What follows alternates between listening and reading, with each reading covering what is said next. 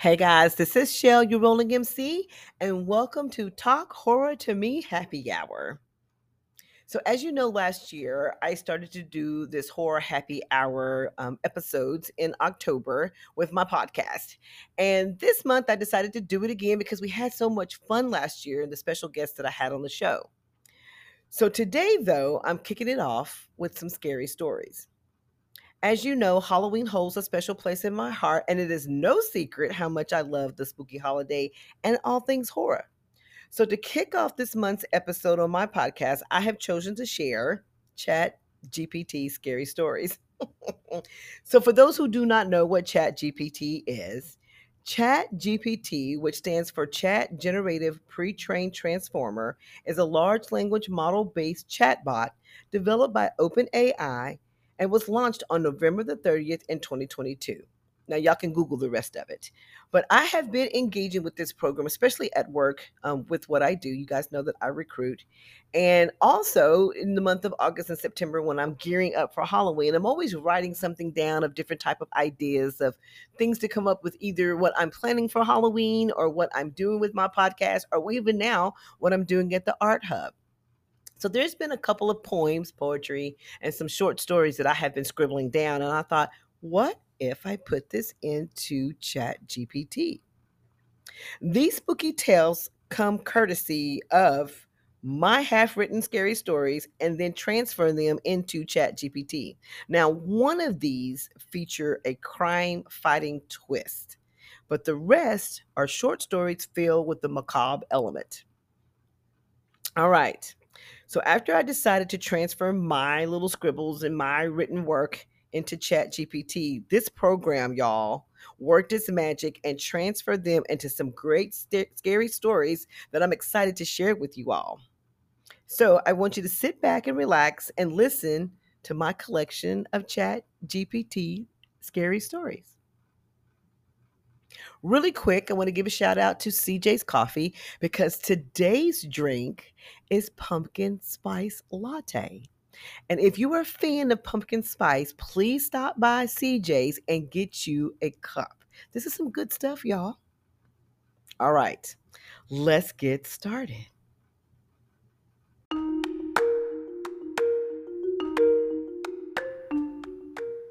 The first story The Crimson Avenger.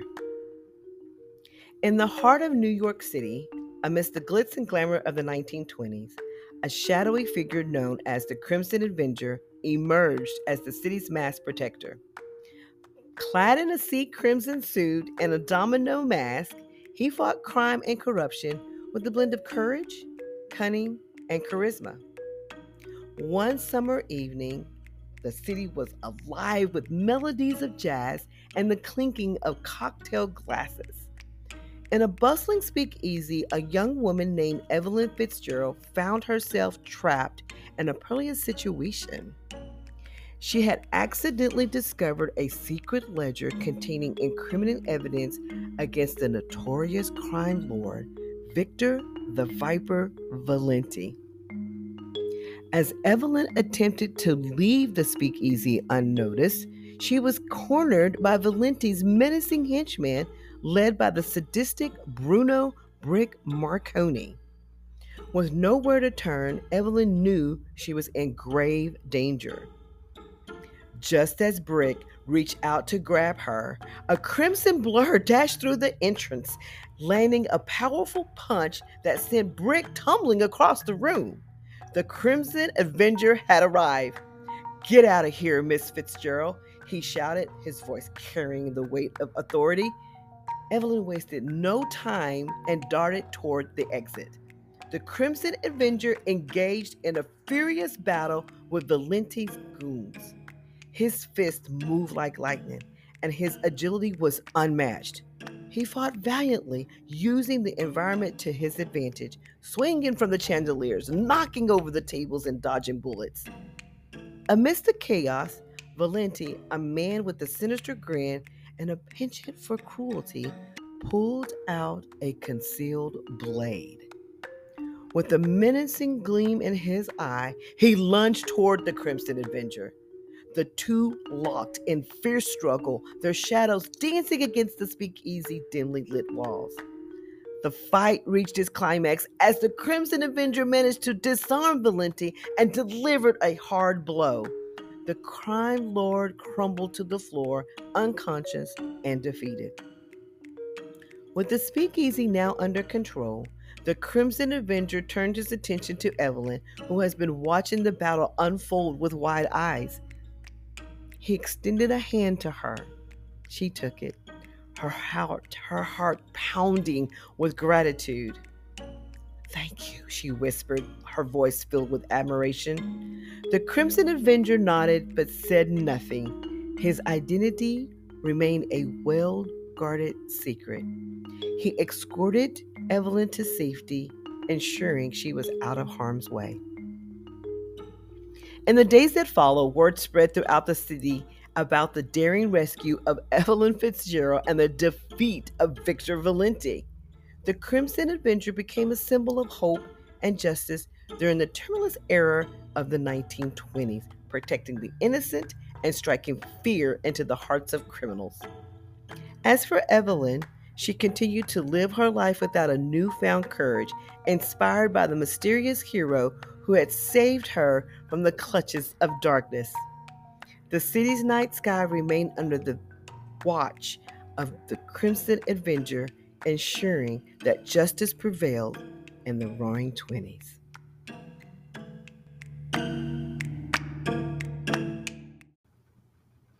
Okay, so what do you guys think about that one? The Crimson Avenger. I thought that was a really pretty cool story. The one thing I am realizing right now is reading over these stories. I think I tripped over a couple of words during the time that I was reading them. but I really like that one. Um, it was it was pretty cool, and that story. Honestly, I was just thinking about. I guess I was watching probably the Avengers or watching Marvel, and I was thinking about what if we had an Avenger back during that time in the 1920s and the Roaring 20s when we had all the mobs and and mafia and all that kind of stuff that was going on. And so I just I put it into Chat GPT, and here we got the Crimson Avenger. So, anyways, coming up next is the second story. So, stay with me, guys.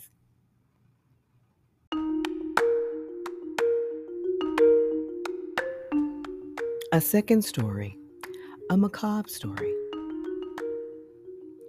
In the dimly lit corridors of limbo, the lost souls lingered, their eyes vacant and their hearts heavy with despair.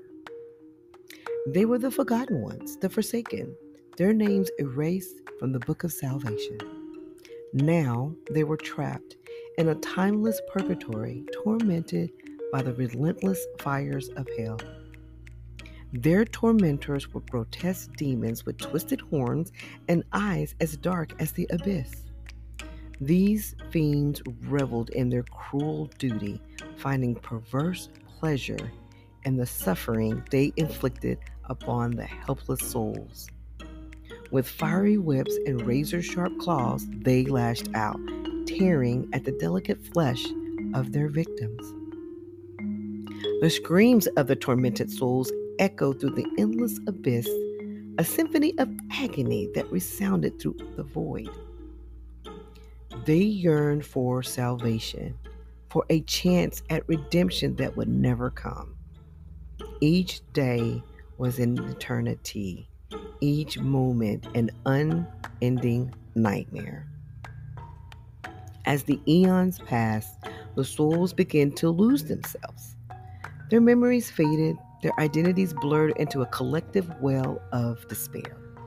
They had no recollection of the lives they once led, the deeds that had led them to this grim fate. All that remained was an unending cycle of torment and anguish. But deep within the heart of limbo, a flicker of hope remained. A small, forgotten key lay hidden, a key that had the power to unlock the gates of salvation. It was said that only the purest of souls could find and wield this key, and it was their destiny to free the tormented from the internal suffering. And so, in the darkness corners of limbo, a silent battle raged. The lost souls clung to their dwindling hope, yearning for the day when the Savior would arise to wield the key and release them from their torment. Until then, they would remain trapped, their anguish cries a testament to the price of sin and horrors of eternity in limbo.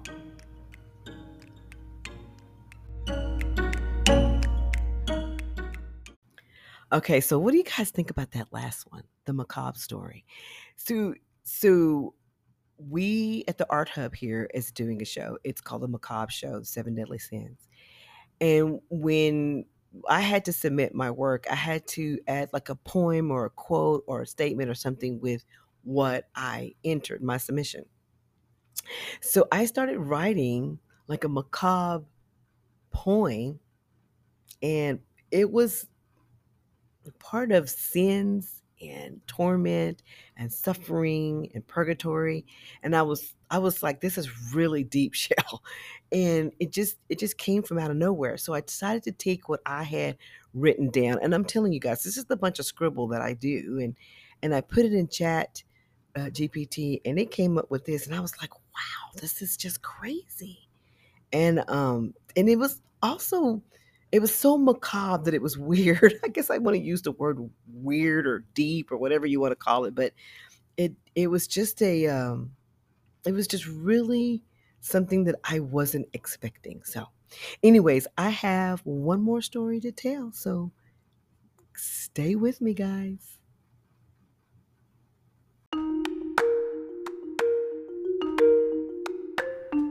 This is the third story and the last story. The house on the corner of Dead Lane. On a chilly Halloween night, the moon hung low in the sky, casting eerie shadows across the town. Trick or treaters roamed the streets, their costumes a colorful contrast to the darkness that surrounded them. Yet the most mysterious house of all was the one nestled on the spooky corner of Dead Lane. The house windows blazed with a supernatural light, and its grand facade was adorned with assortments of carved pumpkins and ghastly decorations. The children couldn't help but to be drawn to it, its peculiar allure too captivating to resist. As they approached the house, a sweet and tantalizing aroma drifted through the air, tempting their senses. The front door swung open with an eerie creak, revealing a jaw dropping sight. Candy was everywhere, cascading from the tables, overflowing from bowls, and hanging from the chandeliers. It was a sugar lover's paradise. Unable to contain their excitement, the children rushed inside, their eyes wide with delight. They grabbed handfuls of candy, stuffing their faces with chocolate and treats of all kinds. The house seemed to encourage their gluttony, its enchanting spell blinding them to the danger that lurked within. As the children indulged in their sugary feast, the house came to life. It locked its doors with a sinister click, sealing the children inside. The once bright lights dimmed, and an unsettling silence fell over the house. The children had drifted off to sleep, but when they awakened, they were disoriented and frightened. The house had undergone a grotesque transformation. The candy had vanished, replaced by a dank and moldy dungeon. A wicked witch with a long, tangled beard stood before them, her eyes gleaming with malevolence. Children, children, she crooned, her voice dripping with malice. I love children.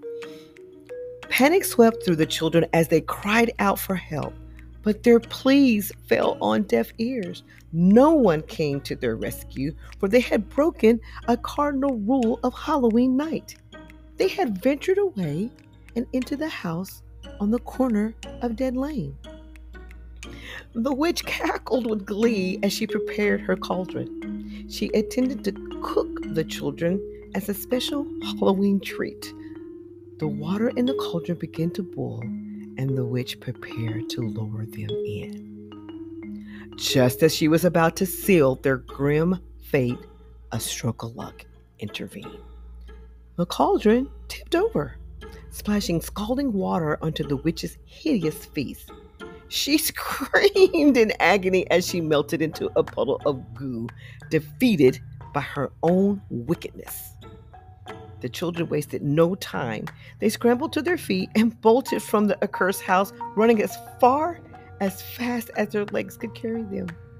They vowed never to speak of the horrors they had endured that night, haunted by the memory of the house on the corner of Dead Lane, a place where indulgence had almost cost them their lives.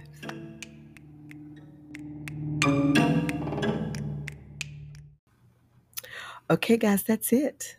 Those are my stories. What did you guys think about this episode? Seriously, because, like, I thought it was pretty cool and pretty different to share scary stories. I think I should I think I should have other people on to to share theirs. You know what I mean? It's kind of fun to hear what we were told long time ago, you know, when we were young, the legends and and then to hear the scary stories around the campfire, so to speak. You know what I mean? Anyways, I just want to say thank you guys for listening and um be sure to tune in next week because next week I'm going to have a special guest and we're going to be talking about one of the infamous serial killers. All right, guys, that's it for me, your rolling MC. Catch another episode on Talk Horror to Me.